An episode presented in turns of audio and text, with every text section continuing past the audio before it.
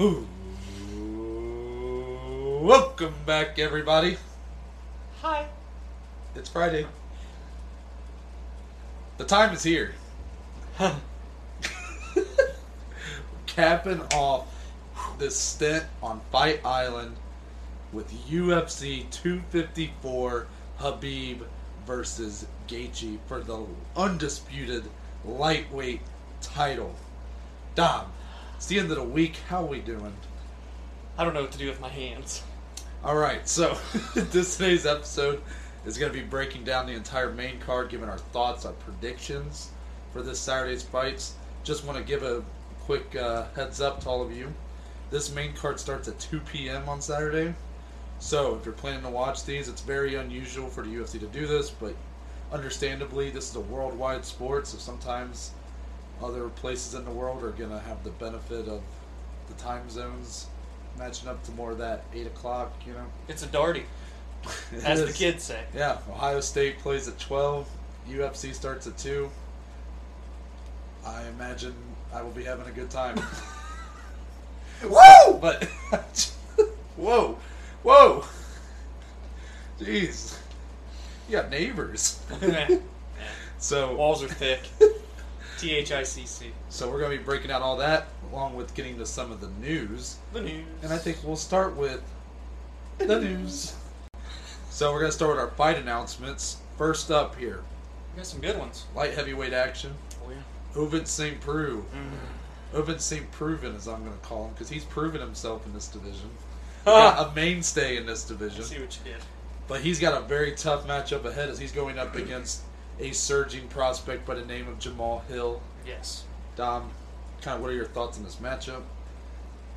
You know, Oh, it was announced for December 5th, by Yeah. the way. That's the week before Fight the pay-per-view, so... uh, I think it's a good matchup. I just question the decision for OSP to take a fight like this. Um, OSP's kind of he just had his first fight back in the light heavyweight division. Looked really good when he knocked out uh, Alonzo Menifield, very impressively, I must add. So this is somewhat of a risky fight for him, but again, he's trying to make his way back into that top 15 rankings. I got to imagine he's right on the cusp. He's not ranked right now, so I mean, this is a seasoned veteran. What? How old is OSP now? 37, 38 yeah, years he's, old. he's older than he looks. And Jamal's the young, up and coming prospect. Usually we see how those matchups work out that way, Yeah. but you never know. Just like with Brunson and Edmen, that always comes to mind when we're talking about the vet versus the prospect. So, interesting fight. Uh, a little nervous for OSP, but again, he can get a big win and be on his merry way down to those rankings. Yeah, when you have a guy like Jamal Hill who's straight up just finishing a lot of people pretty brutally, um, I think back to his last fight that needed a body against Klidson Abreu. Pretty nasty. He was also in the contender series against Alexander Poppeck. Undefeated as well. Yeah, elbows from the mount. I mean, the guy's got some nasty weapons in his arsenal when it comes to his striking. And we've seen OSP show the suspect chin. Yeah, that's what I was going to get at. Uh, OSP definitely has the tools to do what he did against Menifield. Although against Menifield, uh, did he did he submit Menifield? No, he knocked him out. yeah, he Remember knocked him out. Right, backwards. that's what I thought. Okay, uh, but OSP has the tools. You know that Menifield fight was in a lot of ways set up the same way. Yeah, Menifield was the Yeah. on the come up, the rising prospect, and OSP was still the guy who had proven himself to be a veteran in the I agree division. with that. So there's no reason that can't go the same way. I really like the matchup though. Um, I imagine this will be a main card fight on that, uh, maybe even a co-main. It, it sounds about right. Um, put my man Hamza in the main event. Good card. That is. So then moving on from there, uh, we'll get this one out of the way because it's a reschedule. Originally, actually for, set for Saturday, we had Rafael dos Anjos versus Islam Makhachev. Very big fight for both of those guys' careers. That was at lightweight. However, RDA had to pull out of the bout due to testing positive for COVID 19. Well, the fight has been rebooked for November 14th. That is a fight night. Um, so that fight will happen.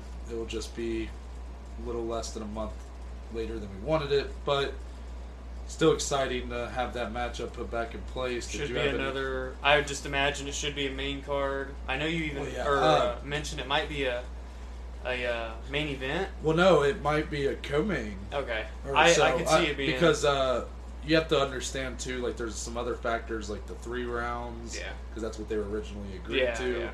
Um, so it that, that could end up being a big fight night when you have a fight like that. That could That's be, a that really could important definitely, fight. That could definitely headline a card. Yeah, yeah. Uh, so I'm just happy to see that fight happening for both guys. Give them a chance to. I'm glad they were able to just keep the same matchup because it made sense. RDA's coming back. Islam's on a tear. He's ranked like 13th, so it makes Mhm. sense for both guys. Gotcha. Next up here, we'll go to women's strawweight. I like this one. Yep. Your girl, Angela Hill, is back. She's back in the saddle again. For the fifth time in 2020. Scheduled for the fifth time Yes, in 2020. yes. Against someone we hadn't seen in a while, I don't think. It's been a little bit. Yeah, uh, she's going up against Tecia Torres. I have not heard. Uh, Tecia Torres last fought. Well, she fought in June, but before that it was August 2019. So it's been a while for her, you know. But uh, she is coming off a decision win against Brianna Van Buren. Before that, had a four-fight losing streak. I did not But- realize that. But look at those names: Yeah. Jessica Andrade, Joanna Jędrzejczyk, Weili Zhang, and then Marina Rodriguez, That's who's tough. still that's that's, That's tough. tough. Especially those first three; those are three champions. yeah. I mean, she's beaten Michelle Waterson. That was back in 2017.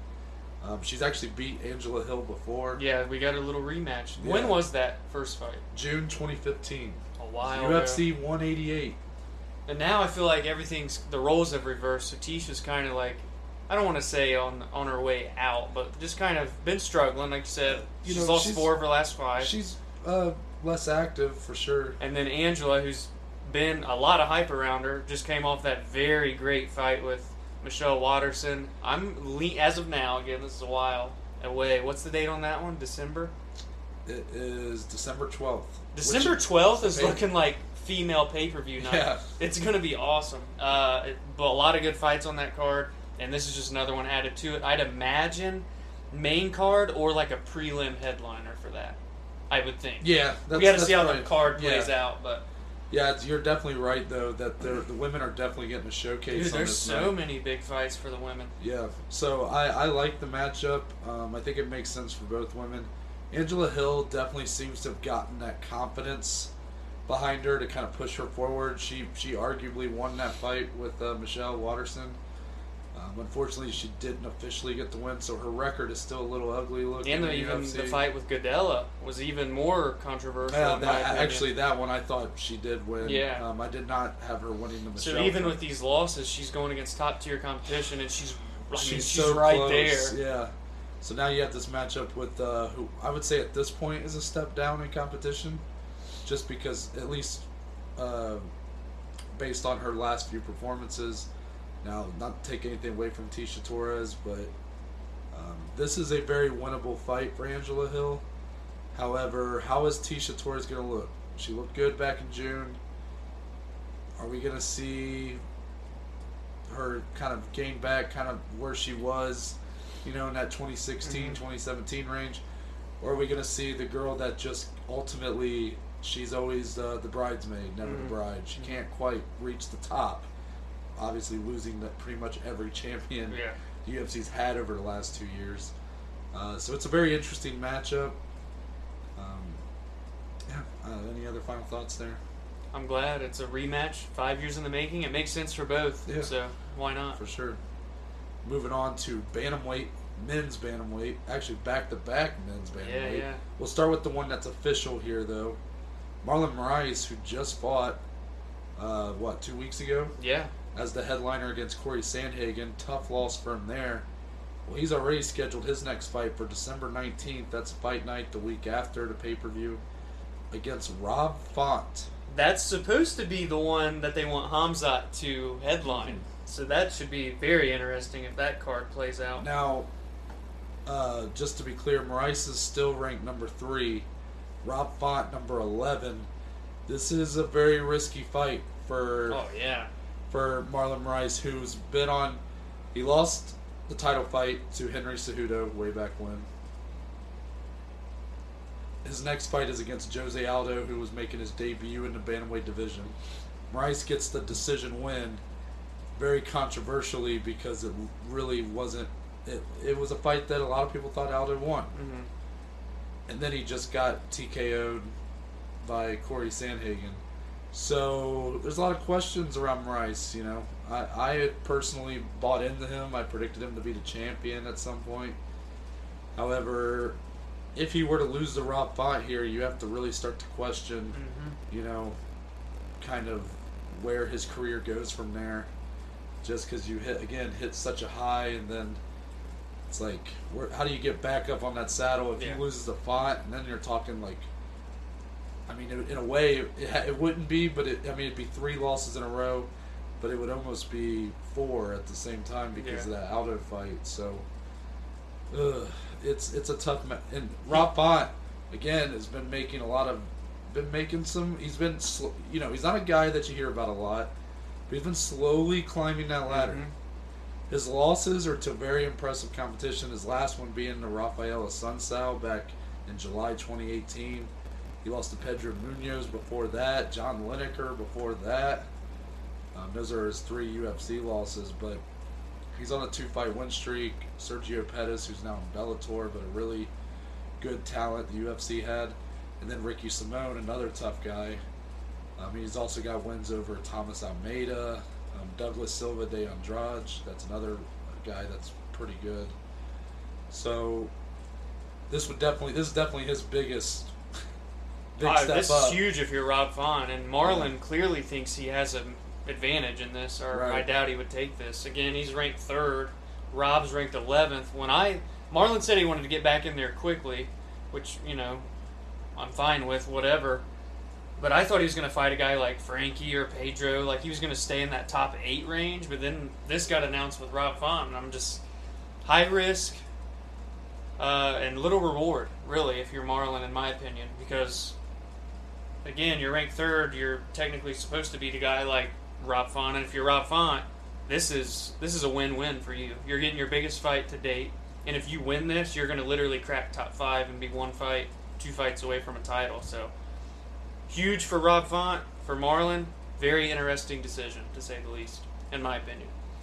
Yeah, I, you know, I'm surprised that Marlon, for one, getting back in there.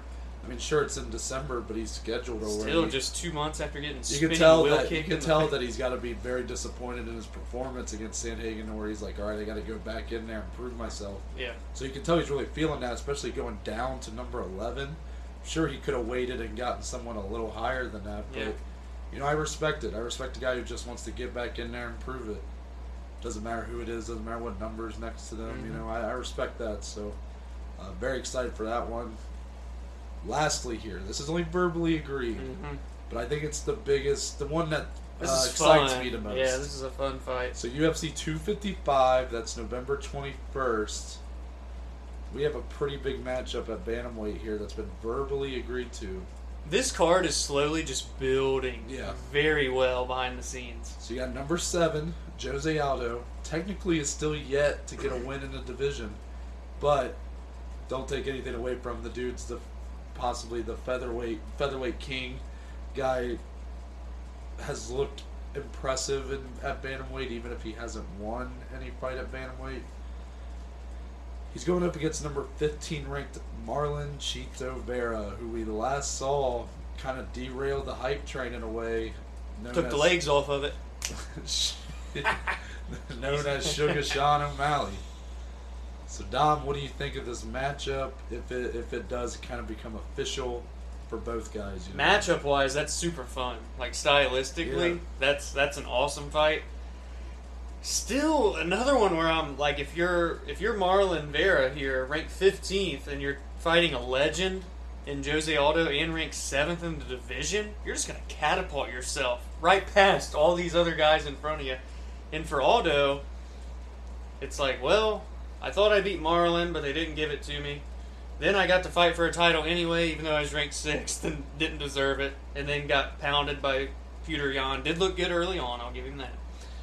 But now, I mean, I mean, I guess it kind of makes sense fighting down, but at the same time, you're fighting number 15, and you're a legend. You're fighting like a guy that's not hugely known until pre- his previous win against Mar or uh, against uh, Sean O'Malley.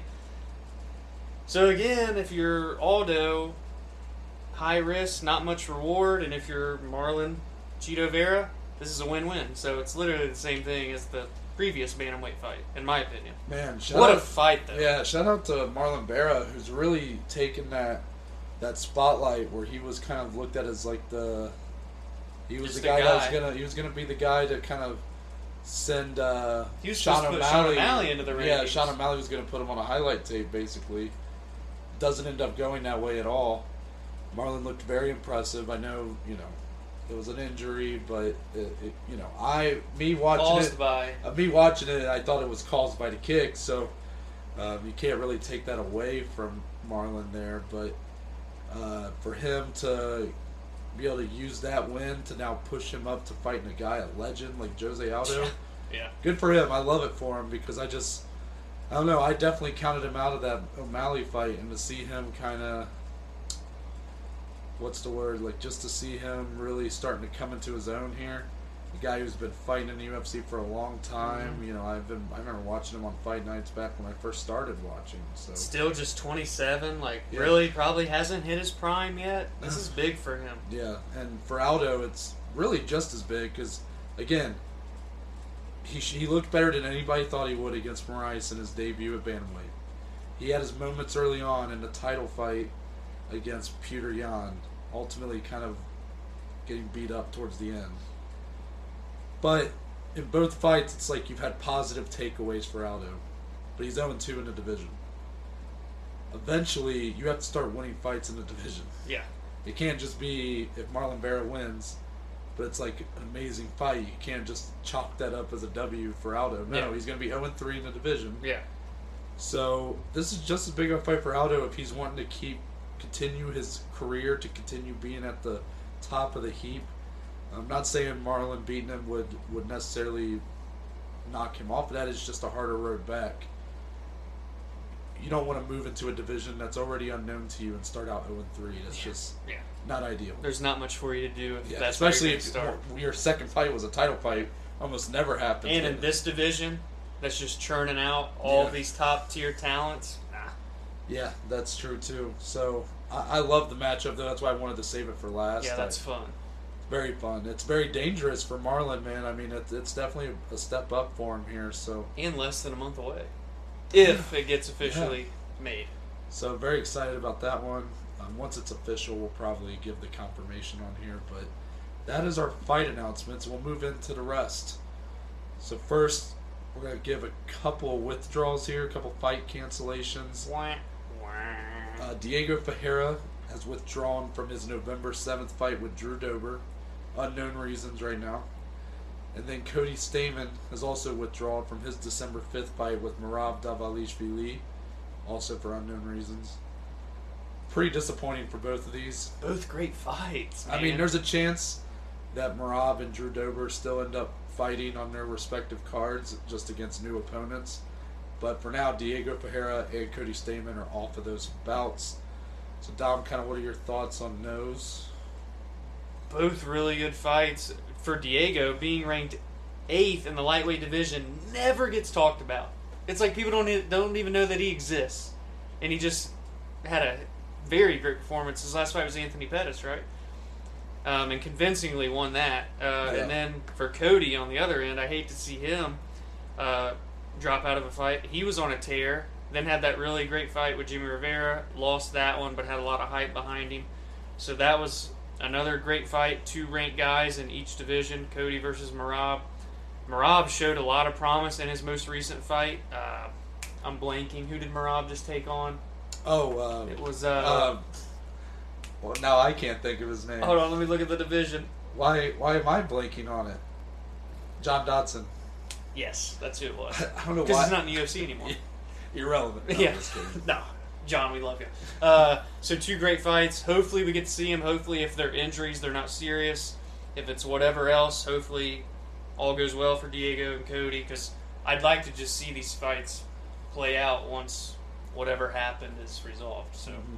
sucks though. We hate when fights get canceled, especially when they're real, literally four ranked guys. Yeah, couldn't agree more. Hopefully, uh, Merab and Drew, if they want to fight on those cards, they get another matchup.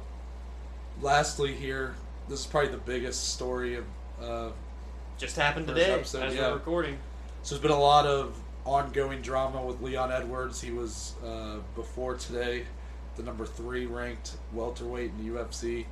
One of the most under-marketed guys in the whole promotion, I would say, based on his where his positioning was compared to where his name value was. Eight fight win streak, hasn't lost in four or five years. His last loss was to Kamaru Usman Yeah. way back in the day. So um, a guy who had really earned his keep, if you want to call it that, uh, really rose steadily in that division. However, he's he hasn't fought as of now in over a year, and not all that's his fault. You know, he's a guy that's from the United. He's from the UK. There was a lot of travel stuff going on there when COVID happened. I don't claim to know all of it. I just know how hard it. He was scheduled to headline against Tyron Woodley in the United in Kingdom. April. Yeah. and then that fight obviously got scrapped during that time period when the UFC wasn't holding events. Um, then everything came back. Tyron gets booked with Colby. Leon's left kind of out. Leon's been calling for fights with Colby Covington, with Gilbert Burns, with Jorge Masvidal, which are essentially the three guys in front of him, or two of the three guys in front of him. Um, however, all three of those guys, you know, Gilbert is number Gonna one fight for the title, He's yeah. fighting for the title. And then you got Colby and Masvidal, who have been linked together basically. And Looks like they're about gonna fight next. yeah. So that's kind of putting Leon in an awkward spot. However, it's not for lack of other fighters trying. Right below Masvidal was four, so right below Masvidal, number five, is Stephen Wonderboy Thompson, a guy who's fought for a belt twice back in the day against Woodley. Guy who's been the top of the division for years now. One of the best strikers Yeah. there is. Great fighter. He basically was did his first ever call out on Leon Edwards. And Leon was like, Thanks, but no thanks. yeah, and then you had the rumors that he might be scheduled against Hamzat Chimaev, who is unranked, but is the biggest name prospect-wise the UFC has He's, to offer. he's probably the biggest name in the whole welterweight division outside of Jorge Masvidal. Uh, yeah, that's crazy. But Leon obviously wasn't interested in that because it's a very dangerous fight, and he's ranked third. Why should he have to take that? Well, as of today, I guess the UFC brass let uh, Leon Edwards people know that as of next week, when the updated rankings come in, he will be removed from the welterweight rankings due to inactivity. And there's a second part to this where his official statement on this was to come out on Twitter and basically be like, "Screw rankings, I'm still ranked. Hamzat, let's fight." Yeah. So now you want to fight Hamza. And I'm like, "Wait, but if if you are still ranked, why what is why would you want to fight Hamzat now?" yeah. There's a lot going on here. Yeah. So, what do you think? Listen, I like the guy, but man, he just he makes it hard to like him. You know, like we get it early on in the year. You couldn't get a fight, you couldn't travel, but now you can't really make that excuse anymore with Fight Island and all these events the UFC is churning out, and there are people willing to fight you. Like I, I don't think for Leon fighting Wonderboy Thompson, who at the time before they took Leon out of the rankings was just one or two spots behind him. Like, it still would have been the biggest name on Leon's resume and would have given him the most hype out of the available guys. But now you you wait out and you're not in the rankings anymore, and now you want to fight Hamzat. And if I'm anyone in the UFC, I don't want to get near Hamzat because he's going to smash. So yeah, I mean, from a stylistic standpoint, if I'm Leon, I think I feel I would have a better shot of winning fighting Thompson anyway. So I, I don't know, man. I don't know what's gonna happen. I really don't know. It's Uh, just drama. this is not the first time this has happened. Um, there was a lot. Uh, it's always hard to remember when it specifically happened because there's been so much drama between the UFC and this uh, individual. But Nate Diaz had a similar situation happen to him. I know that was being talked about today. So it's not the first time. It's just, man, you you have to you have to believe at this point that the UFC must really be pissed that he didn't take either the Wonder Boy or Hamza fight. especially like Because I guess that's pretty official, right? That they were both offered to Leon. yeah, So the UFC's just kind of like kind of fed up that they can't get him a fight. yeah. They're like, dude, what do we got to do? Yeah, and I mean, it's it's a slippery slope with these rankings because then you got Conor, who hasn't fought in two years, is still ranked at lightweight, but then Conor shows the DMs that show that he was trying to fight, even if it wasn't against someone like Diego Sanchez. Mhm.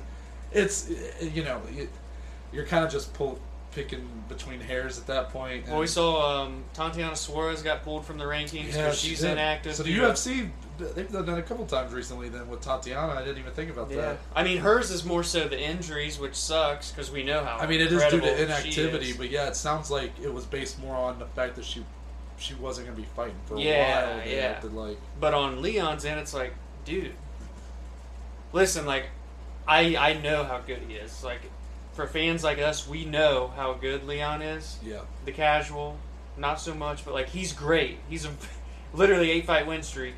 But there comes a time where you just got to be like, you know what? Let me fight Wonder Boy. He's a big name, and if you're that good, then you should beat him anyway, right? Yeah. So. And even Wonder Boy kind of said that in his call out on Twitter, so I don't know. I mean, think about the chain here. Usman's next title defense is against Gilbert Burns as of now. Whenever that fight gets rescheduled, I, I, it is assum- it is assumed it'll be against uh, Gilbert Burns.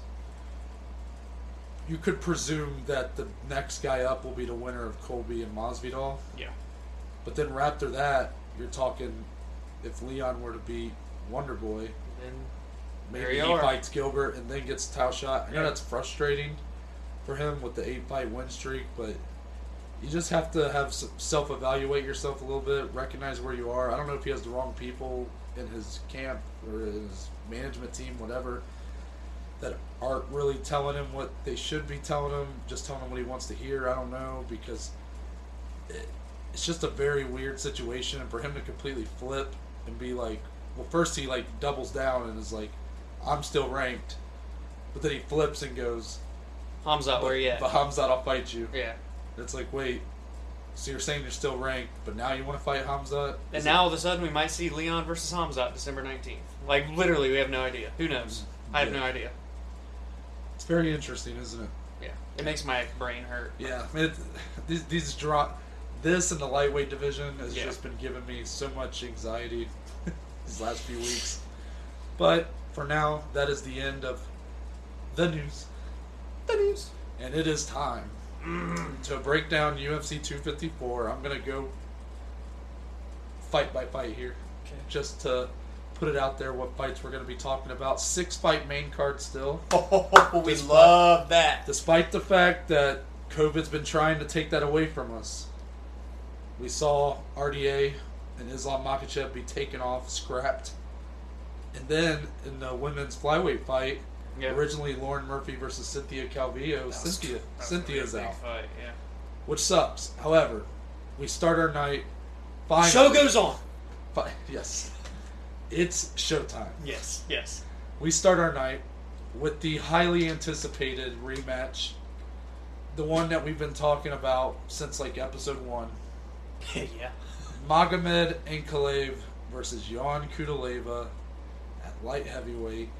Then after that, that women's flyweight fight I was talking about, Lauren Murphy still fighting. Now she's going up against Liliya Shakirova. Yes. Our third fight, this is the one that replaced, it was pulled from the prelims to be the replacement for RDA Islam. Middleweight action, Jacob Malkoun, 4 0. Yep. You don't usually see a lot of guys come in with that limited There's a reason they Yeah. picked that fight to be on the Yep. main card. He's going up against Phil Hawes. Then we have our big boys at heavyweight. Alexander Volkov, the former Bellator heavyweight champion, going up against Walt Harris. Then our co-main event, it's the number one contender fight at, for the middleweight title. It's a great fight. The former champ, Robert the Reaper Whittaker, goes up against Jared the Killer Gorilla Cannonier. Fireworks there. And Oh, Y'all know it's the one on the poster if you're watching this on YouTube.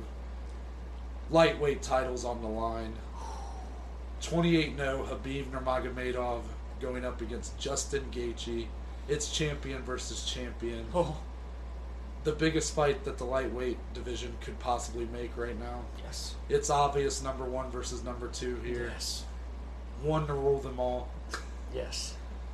but we're gonna start back at the bottom here. Ah. Yeah, so close, but we're gonna start back at the bottom. But guess what? This is pretty exciting to talk about too. I know we've already done it before. Magomed Ankalaev. yeah. So I'll let you give your abbreviated notes here.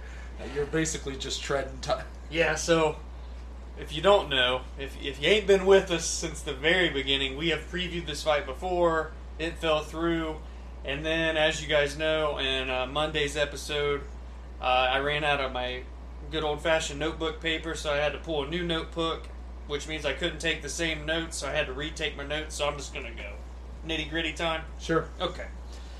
Magomed is 13 and 1 with 8 KO TKOs. He's 4 and 1 in the UFC. Notable wins against Marcin Prachnio via TKO and of course Cutelaba via TKO, which is controversial. I'm sure we'll get into that again in a second. And then his only loss in the UFC was his UFC debut to ranked fighter Paul Craig via submission. Uh, Magomed's on a four-fight win streak. For Cutelaba, he is 15 and 5 with 12 KO TKOs, two submissions, 14 out of 15. Ooh, so close. We love it. We So love it though. Four and four in the UFC. A little win. a little- Notable wins. Khalil Rountree. That's a big win. Where he scared the crap out of him at the weigh-in. By the way, that is hilarious. TKO Khalil, and then notable losses. Uh, Misha Cirkunov in his UFC debut via submission. He lost to the co-mainer himself, Jared Cannonier, when Jared was at the light heavyweight division via unanimous decision. Lost to Glover Teixeira via submission, and then on the flip side, he lost to Magomed again via TKO, which I'm sure we're going to talk about before. What we a tough, what a tough uh, Yeah. road to go through right there. Yeah. yeah. Those are some very Both these guys had like such tough UFC debuts. For Yeah. Magomed, Paul Craig, for Cutelaba, Misha Cirkunov. like, yeah. That's that's sheesh. definitely tough there. Just feed me to the wolves, why don't you? Yeah, uh, this matchup is very exciting. That first fight, it only went 38 seconds, but I'm telling you guys, What we a- want to talk about some hard hitting strikes. Woo. That's what I'm excited about. We get to hear these strikes No with fans. no fans. Yeah. So you know that shit's gonna be hitting hard. And these guys are just wild men, especially Yeah. Cutelaba. Oh yeah. He's kind of the Mike Perry of light heavyweight in a way. I think that's kind of a good comparison. I like that. Yeah. I like that. No, not. I mean, I like Mike Perry. I'm not. That's not a bad thing. It's like you know the questionable, wild the questionable records, but you know they're talented. Yeah, yeah. So, you know, at any given night they can beat anybody. Mike Yeah. Perry's proven that with having his his baby mama in his corner, and he beat Mickey Gall, and Yeah. then you know Ion Cutelaba with that TKO over Khalil Rountree, who's probably a borderline top 15 Yeah, guy. right there. So in this matchup here, Magomed's definitely got the edge as far as, um, I guess, momentum speaking. Uh, he's only got the one loss in UFC. That was his debut. Hasn't lost since. However, you know, hit, I would say that Cutelaba's more war, what's the battle tested. Yeah, yeah. He's went through tougher competition. Hasn't necessarily beat tougher competition. The Khalil Rountree win is impressive, but his other three wins, um, not as big of names. His losses are all very recognizable figures in MMA, but those are again losses. Most of those by finish too. Yep. So my prediction here is um, I'm actually going to flip from what I think I picked when we originally did this. I originally think I went with Ion Cutelaba due to that uh, experience factor, but I think I am going to go Magomed Ankalaev, but I think I'm going to go by decision. I don't think he'll quite be able to finish. Uh, Ion Cutelaba, a guy with a tough chin, he's he'll get beat up, but he'll keep coming forward. I think Jan. I think it's going to be a great fight, though. I Yeah. think I really do, and I'm I'm actually not going to predict it to be fight of the night, but I think it's going to give what I'm predicting my fight of the night to be around uh, a run for its money. Yeah, yeah. Uh, I'm right there with you. I'm also going to go with Magomed here. The first fight was insane. 38 seconds. Both guys were injured. We had the very controversial ref stop the fight. It was just a shit show. Yeah, not great. Not great on that ref. Um, But I- yeah, I- but that's Jan being a wild man, just Yeah. acting hurt, wobbly. and I think he's going to not do that again. I think he's like, well, I kind of did that to Yeah, myself. can't- can't do that Uh. I still think it's going to be a great fight, like you said. I think Magomed's going to look more calm, a little bit more crisp, just kind of get the better of the exchanges. Uh, I'm also going to go Magomed here via decision.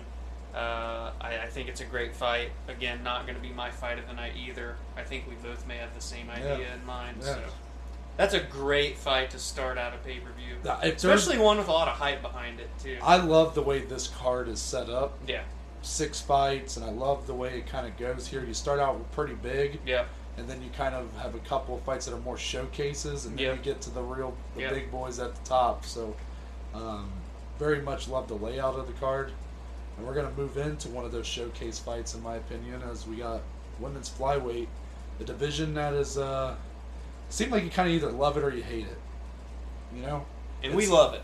I, I, I- we do love it, and I think it's I, I understand people's, I guess, indifference about the division or their dis you know distaste for the division right now, uh, because obviously Valentina is dominant as the champion, and there really doesn't seem to be anybody close.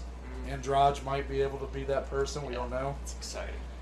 but it's top heavy for sure, and that's just what happens when you're starting a division. I mean, Yeah, women's- it's still women's what, bantamweight went through that. three years old or Yeah, something. I mean, all these divisions go through that. They build up talent over time. Obviously, when you have people like Andrade making the move up, um, who was the other fight? Well, you had Cynthia Calvillo. yeah, Cynthia just- moved up too. Uh, there was someone else who just not Aspen Ladd. Who was? there was some other. I forget. Uh, there's another fighter that was moving either down or something. I forget now. However, here we have number five ranked Lauren Murphy, and she is kind of someone underlooked. She's always up there. She's In that top like five. I was surprised when I saw her that high uh, when we announced that this fight was happening weeks ago, because honestly, like I can only recall watching her fight a couple of times. Yeah. But she is going up here against a late replacement. You know how those matchups go. This is an interesting She's one. going up against Liliya Shek- Shakirova, Yes. the eight and one Liliya Shakirova. So I'll, I'll let you take it over for the nitty gritty here. Yeah, Lauren is again, like you said, top five. She's thirteen and four. She's got eight KO TKOs. She's five and four in the UFC, with notable wins against Andrea Lee via split decision, and she also beat Roxanne Modafferi via unanimous decision. Her losses are to the top of the top. She's lost to Sarah McMahon, split decision, way back when. Liz Carmouche, uh, unanimous decision. Katlyn Chookagian, who of course was the number one contender until this past weekend, uh, unanimous decision, and then she also lost to Sijara Eubanks via unanimous decision. So all four of her losses by decision, never been finished. Uh, Liliya is eight and one with three KO TKOs, one submission. She's making her UFC debut, but she's on a three fight win streak, and so is Lauren Murphy. Somebody's win streak has to go. One of those.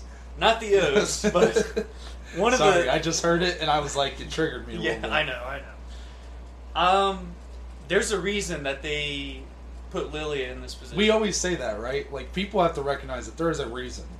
Liliya has never fought in the UFC.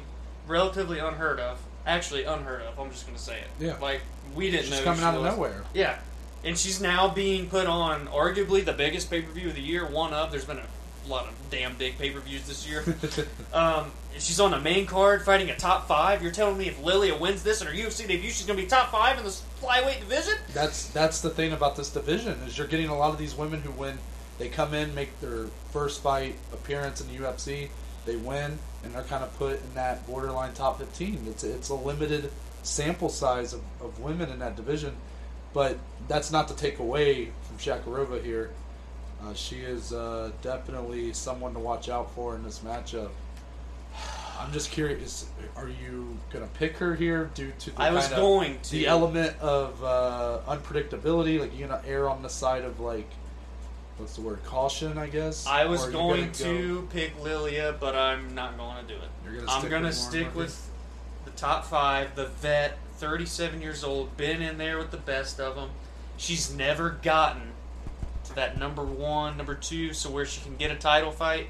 Yeah, If she wins this, she's going to be on a four fight win streak. It's kind of hard to deny someone on a four fight win streak, especially in a division like this that's thin, except being so top heavy, like you mentioned. Lauren could potentially set herself up here because you just don't know how the top will play out. Yeah. I'm going Lauren Murphy with a decision victory here. okay.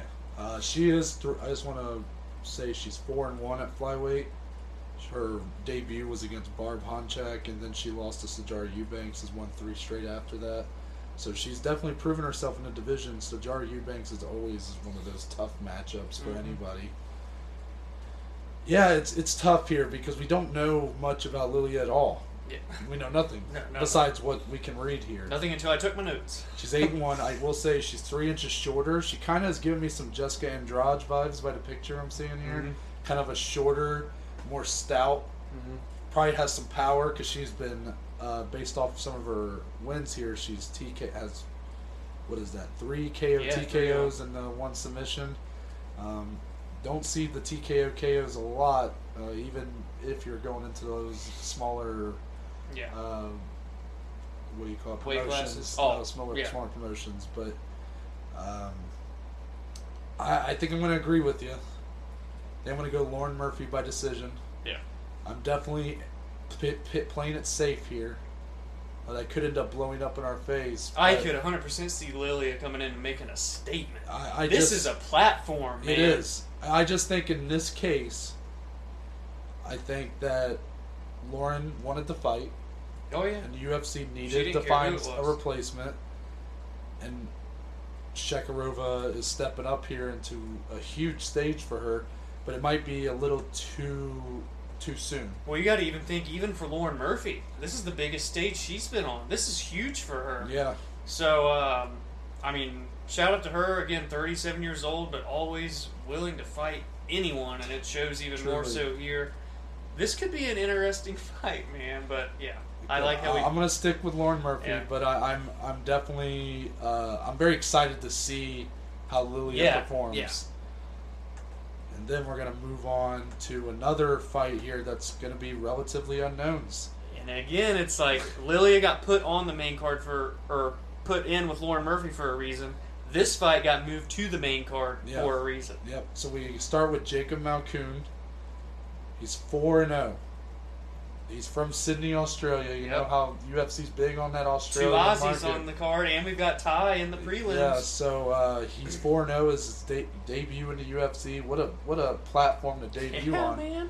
And he's going up here against Phil Hawes, who's eight and two. His only UFC experience being on the Contender Series Yep. back in September. Uh, he had a big win in about a minute eighteen seconds over. Not going to pronounce that name, but basically he's eight and two now. He's fought at Bellator. Actually, he he had made a debut on. He had been on the Contender Yeah. Series once Yeah. before. Uh, he's fought for the World Series of Fighting, which is now the PFL, I believe. So um, he's been in the the higher the higher echelon of uh, promotions. Um, not all unknowns there. Even winning that debut at Bellator, surprised he didn't stick around there. But here he is on the third fight of Mhm. one of the biggest pay per views of Yeah, the year. dude. So I'll let you. I don't know if you, how much you got to break down these two when we don't know too much, but I'll let you take it away. Yeah, man. I mean, again, a, a big middleweight fight here. This is interesting. It, again, it got put on the main card for a reason. Phil is a eight and two, six KO TKOs, two submissions. Noah, that's a perfect eight for eight. That's our first 100% finish rate of the main card. We love that. He's one and one in the UFC, but technically not because it's like in the contender series. So like, yeah, but no, and, Right. You know, Right. um, yeah, so like I said, both of his fights in the UFC, I'm putting quotes up, you guys can't see me, was in the contender series. He is on a four fight win streak, though. And then for Jacob, like Noah mentioned, he's undefeated. He's 4 0. He's got two KO TKOs, making his UFC debut. We've got back to back UFC debuts here. Really, you could say this is a debut versus a debut, depending on how you view the contender series. This could be fun. This could be fun. But when I see a 100% finish rate, it sways me a little bit, Noah. So I'm going Philip Hawes here. I'm going a second round. I'm going a KO TKO. Nine and two. Gonna put on a performance. Third fight on the one of the biggest cards of the year.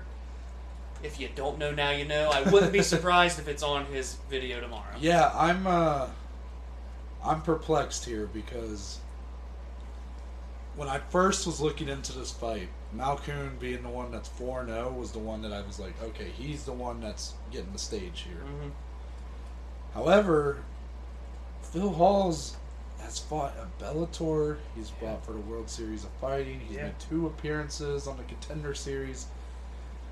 Malkoun has not done any of that. Yeah. He has truly been fighting in these places that we've never really even heard of. And if you get brought back to the contender series a second time, Dana thinks something of you. So that says a lot. And to make up for your loss and your first fight on contender series is even more so.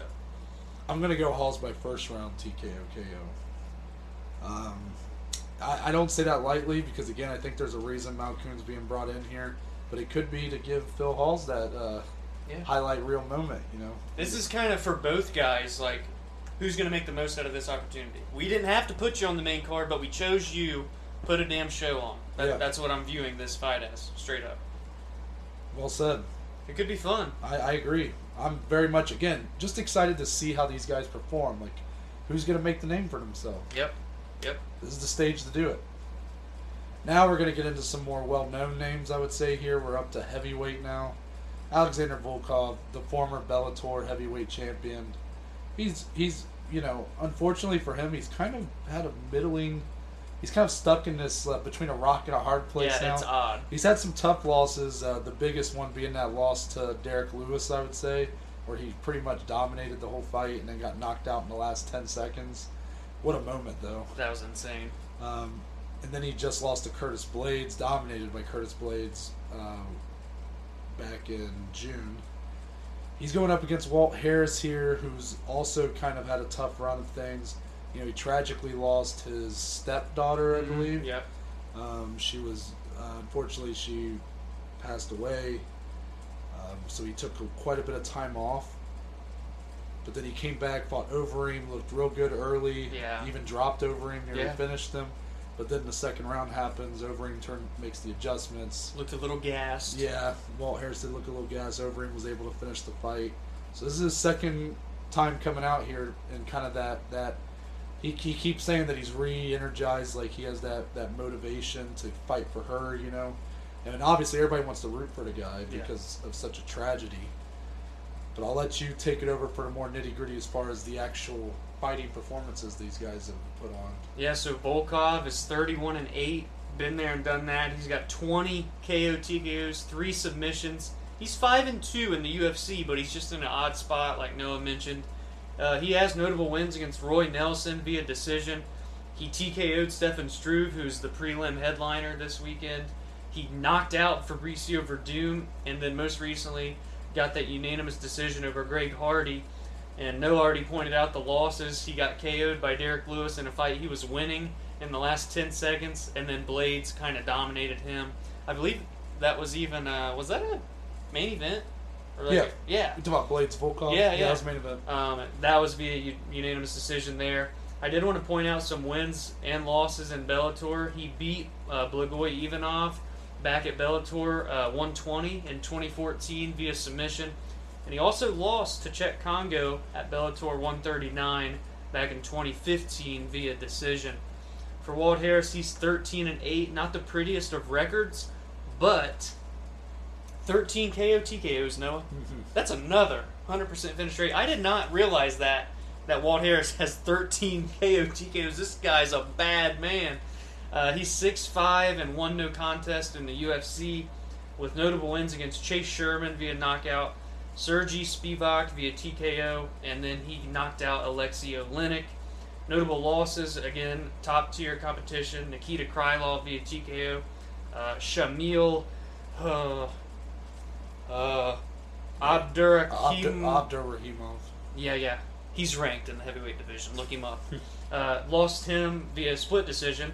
Lost to Werdum via submission, and then like uh, we mentioned, Overeem TKO'd him there in a fight he started out very good in.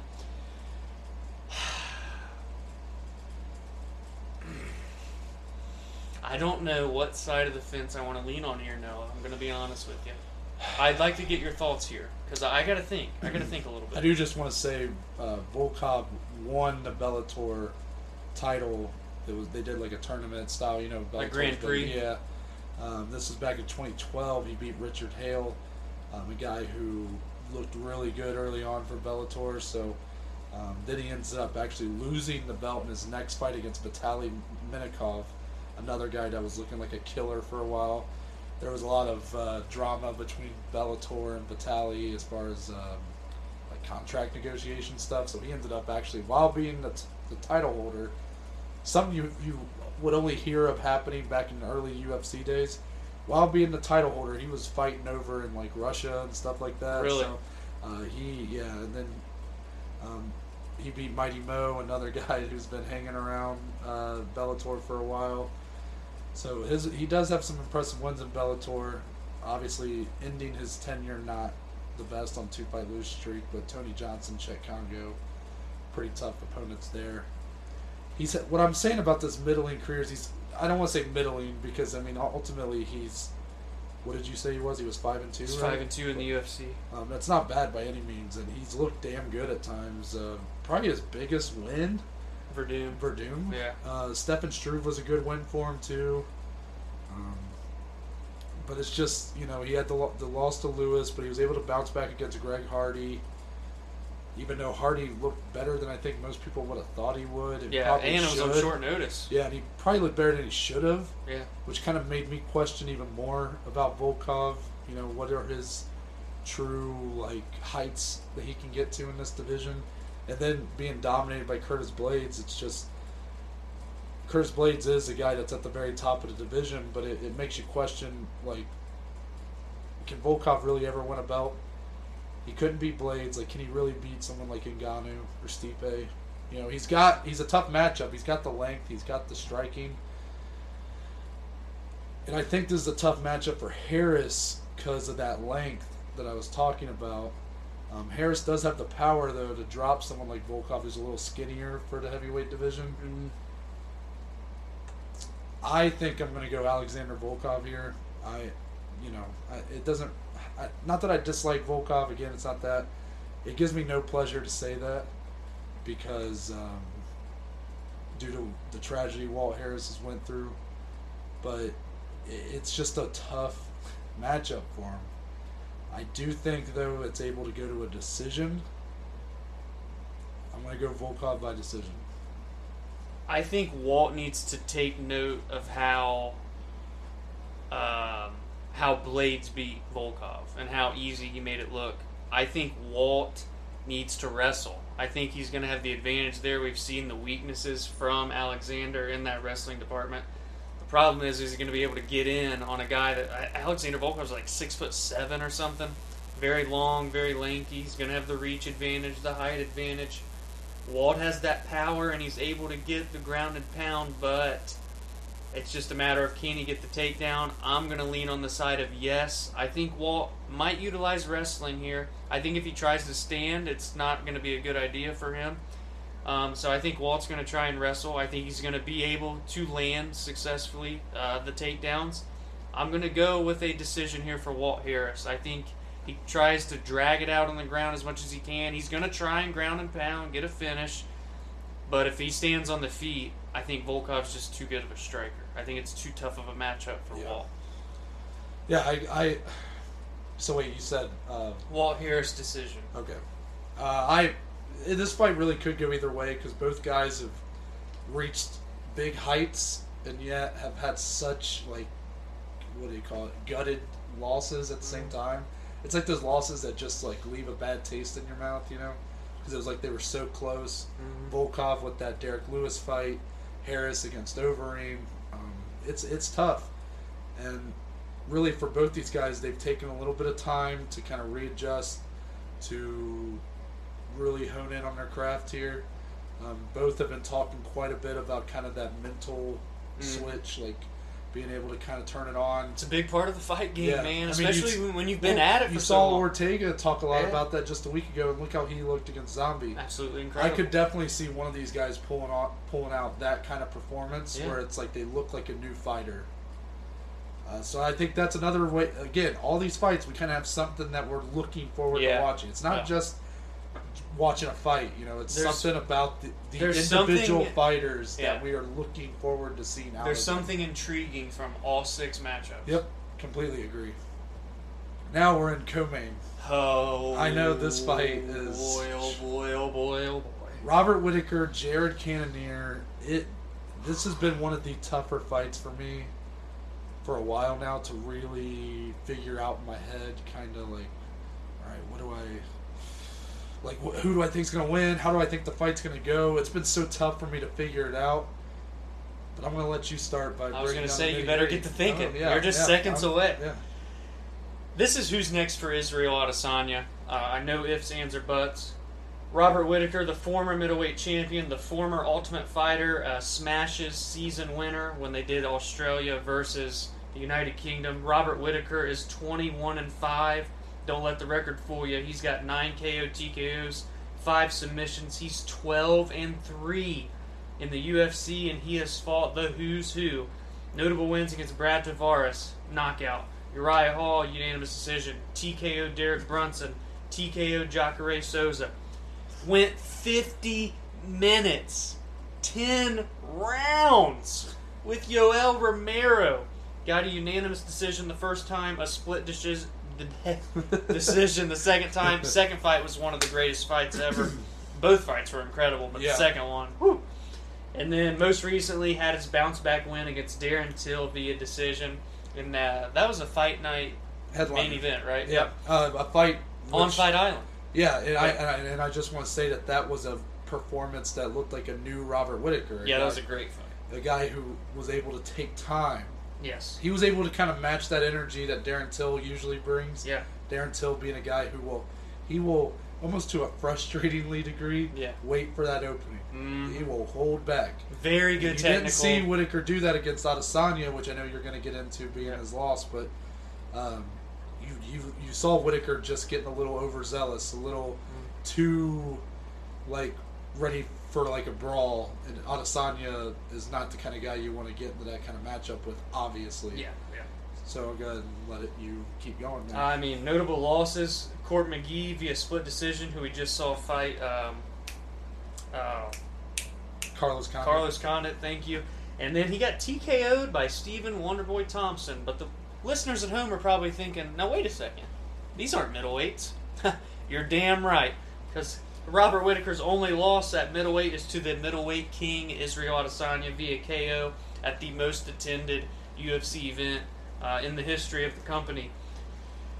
Robert Whittaker, from June of 2014 to June of 2018, was on a nine fight win streak, became the middleweight champion, was fighting the who's who and finishing the who's who, and again only has one loss in that middleweight division.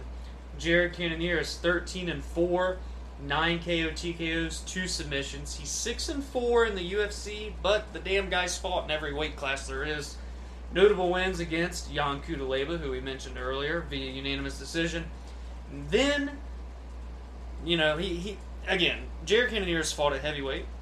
He's fought at light heavyweight and now middleweight. Has a win in all three weight classes. One of only, I believe, four UFC fighters to have that accolade next to their name. But ever since his middleweight debut, he's 3 and 0.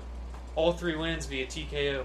David Branch, Anderson Silva, and a wacky, another leg injury. Damn it. Yeah. And then j- starched the Joker, Jack Hermansson.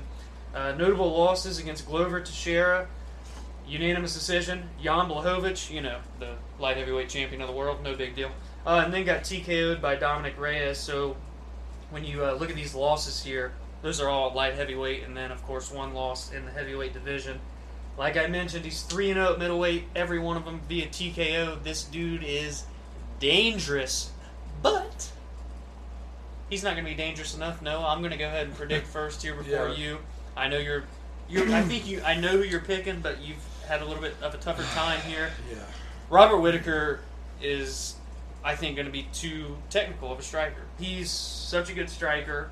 Only one loss in this division. It's to the middleweight king. I want to see that rematch. This is his way to earn that back.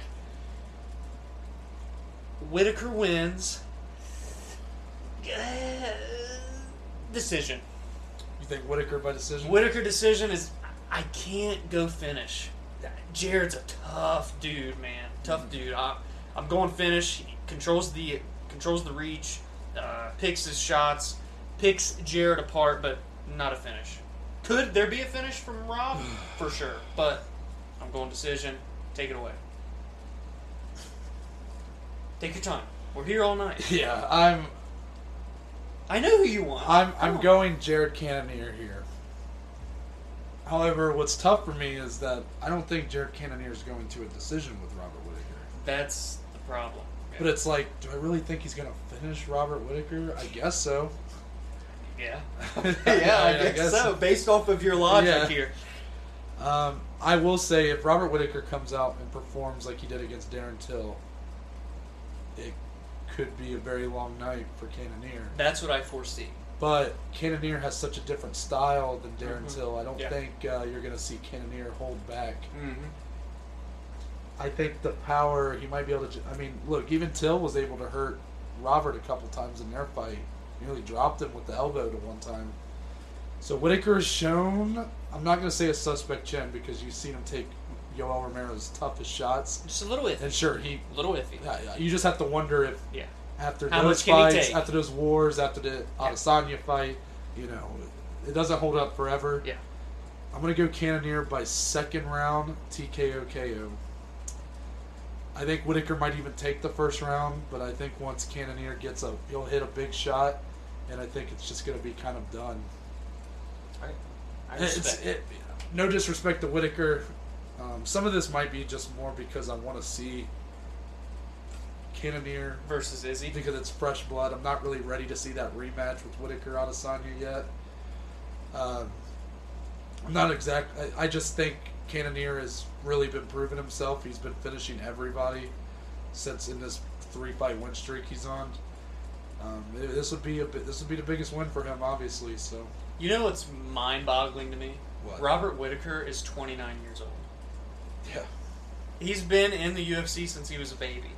Like, been the champion. He's already been at the top, and he's still there. And he, I, I just, it's mind blowing to me that he's 29. Jared's I think like 36 or 37. Israel Adesanya is older than Robert Whittaker. It's just mind blowing, random fun it's fact. the fight. it's the fight years versus the I, actual yeah, man. age. yeah. Like this guy's got 26 fights. He's a seasoned vet. He's done it all, and yet here he is saying, "Eh, let's go get the belt again." It's just wild because he's not big enough to move up. Like a lot of guys, when they've ran their course at a division, they move up, they move down. I don't foresee him going back down, and he's not big enough to go up. He's just gonna stay in the middleweight and fight literally every damn person there is. yeah, i this is a 50-50 fight in my opinion. this is tough. man. it's tough. Um, I- could completely foresee it going either way. I think if Whittaker wins, I'm thinking it's more by decision. While Cannonier, I would go with that, well, like kind of how you predicted it, like picking him apart a little bit. Um, but then for Cannonier, I think it's going to be kind of he lands a big one and it's just is able to pounce on him, sort of thing. I'd love to see a Robert Whittaker finish because we haven't seen one in so long. This dude can strike, man, Yeah. and he's got the power. It's just a matter of uh, his opponent and how he wants to deal with you. So Yeah. this is a fun one. That's such a good co-main event. Completely agree. And now we're here. Oh. 28 0 versus 22 and 2. The undisputed lightweight title is on the line. Khabib, the Eagle, Nurmagomedov versus Justin, the highlight reel, Gaethje. Champion versus champion, undisputed champ versus interim champ. Who is the number one lightweight in the world? Dom, before we get into any predictions, you got some breaking down to do right here. I'm just gonna go. Go for it. Bear with me because I'm I I got some emotions here. Khabib is a perfect 28 wins, zero losses, eight KO TKOs, 10 submissions. He's 12 and 0 in the UFC. Notable wins against Rafael dos Anjos, decision. Uh, Michael Johnson, a nasty Kimura submission there dominated Edson Barboza in a fight that I get uncomfortable revisiting. I, I don't like. I, I don't want to watch it. I don't like it. I, I don't want to do it. Yeah. Then wins the title against Al Iaquinta. and We talked about this. It's just a shit show how that week played out. But Khabib dealt with the cards that he was dealt. Yep. Uh, and he got the win, becomes champ. Then goes on to submit Conor McGregor in the biggest fight in UFC history. Most purchased pay per view in UFC history. The first time he. Khabib has lost one round. And I wouldn't even go that far. One round! One round! He's got 28 professional fights. The most dominant fighter in UFC history. However, not the most dominant champion. I don't want to take anything away from him. This win would do a lot for that. Li- listen, if you're confused on like why Noah's going off here, go listen to Wednesday's episode. Yeah, a little shameless plug. What are you doing? Anyway, submitted Conor McGregor there, then gets in a fight with the entire damn arena afterward. then last year in Abu Dhabi, defeats Dustin Poirier also via submission. He's finished uh, what three of his last five or something like yep, that. Yep. He has the record for the most takedowns in a UFC fight. Noah, do you know what that number is? Because it's a big one. Isn't it 18? Twenty-one. Oh. What's nine plus ten? 21. and, fun fact here, I shared this with Noah the other day. It really shocked me. With a win here, Khabib will tie the lightweight title defense record of three. There's been three champions Yes. to do it, right? It's Frankie Edgar. You got it. Benson Henderson, BJ Penn. And it really just took me off guard. Only three. Yeah. And and It's you know What a division. it's just like the heavyweight division. How Stipe Right. was the first one to defend it three times. exactly. A division that's been around for over 20 years. Yeah. And he was the first one to be able to defend it three times. It's crazy, but it's it's the fight game, man. It's a it's a it so much time, so little t- amount of time passes, but so much happens. Yeah, there's a lot of history on the line here, especially for Khabib, but maybe even more so for the gentleman in the blue corner. Justin Gaethje is 22 and 2 with 19 KO TKOs, one submission. Rumor has it he's never been in a boring fight. That's just what I heard. Huh. He's 5 and 2 in the UFC with wins against Michael Johnson in his UFC debut, TKO. James Vick, mating face plant, now he's not even in the UFC anymore. Edson Barboza. You don't see that happen to Edson very often. It's a highlight reel. Cowboy Cerrone, ah, put him down. Then most recently, the most masterful performance of his career so far, TKO Tony Ferguson. In what round did it actually happen?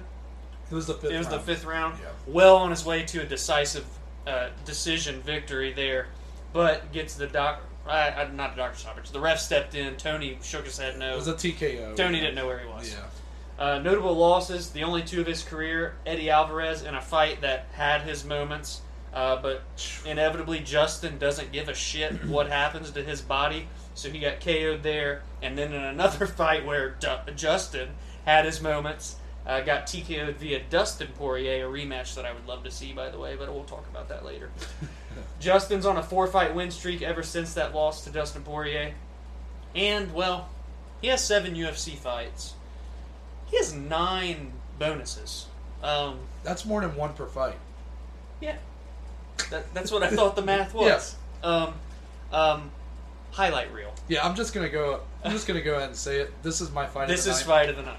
I Yeah. didn't foresee that when I was heading into this because, you know, um, the style clash here, I feel like leads you to believe that maybe one will win out.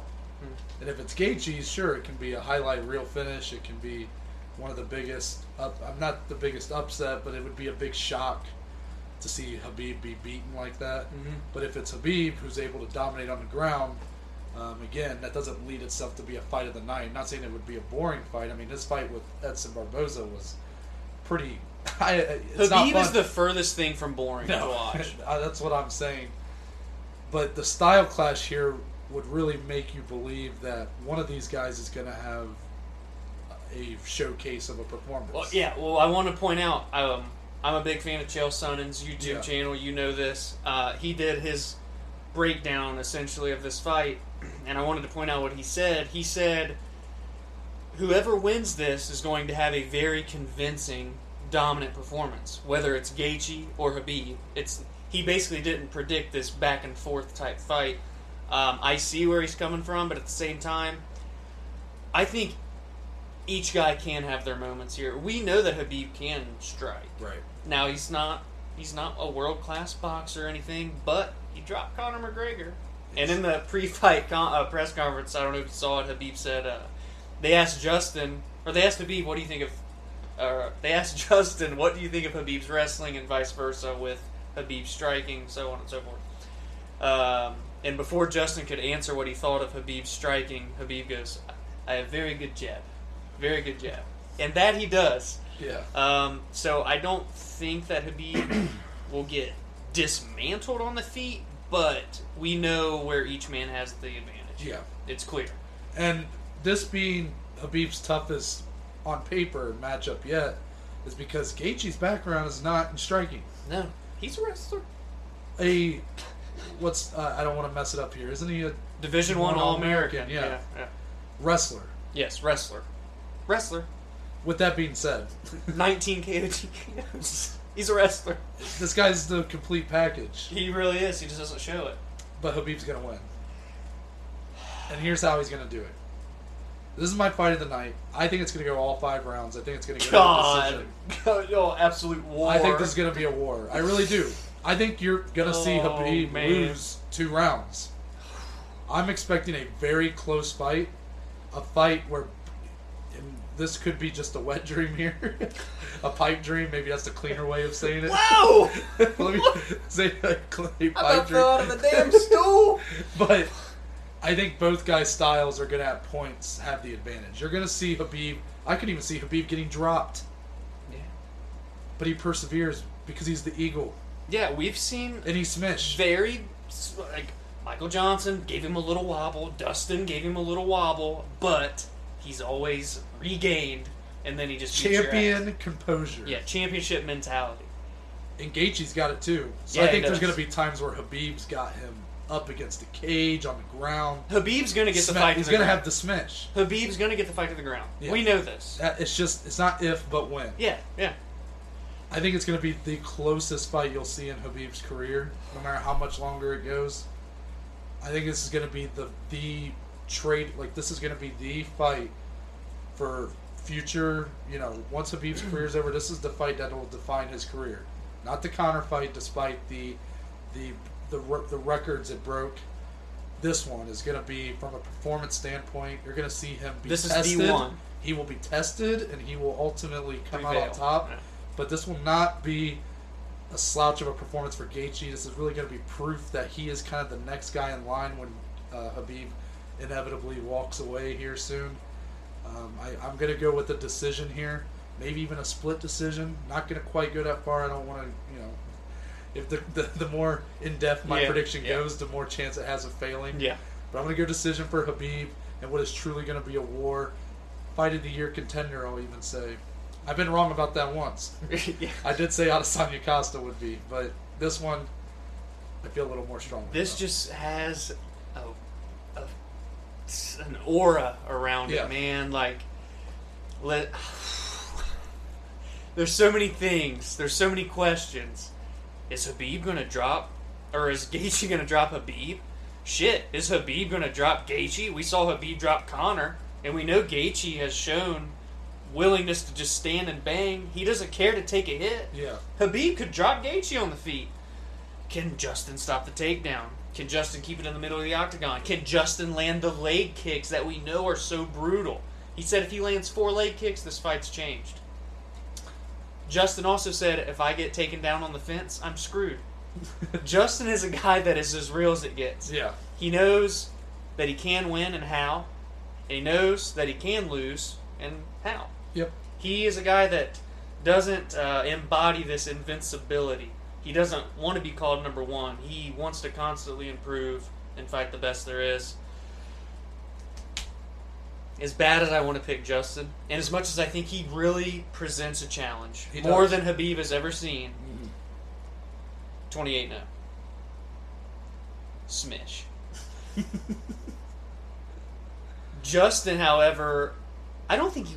I think if Justin loses, he doesn't want to lose a decision. Because in Justin's head, it means that he got bested for an entire fight. Yeah, And the judges didn't think he won. But in Justin's head, if he gets finished, he's like, well, I went out on my shield, yeah. went as hard as I could, couldn't get it done. So, I think we see a great fight, like you said. I think they both have their moments. Justin may scare Khabib. Khabib's gonna get Justin down. He's gonna wear him out. You, No one can compete with this shit that Khabib does. Right. No one. 28 have tried, 28 have failed. Mm-hmm. None have been close. Khabib is going to get a finish here. He's going to get a submission finish here.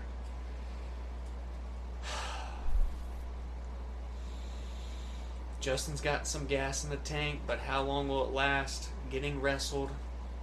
He's going to stop a lot of takedowns. He's not going to get taken down immediately, but that takes a lot of energy. Yep.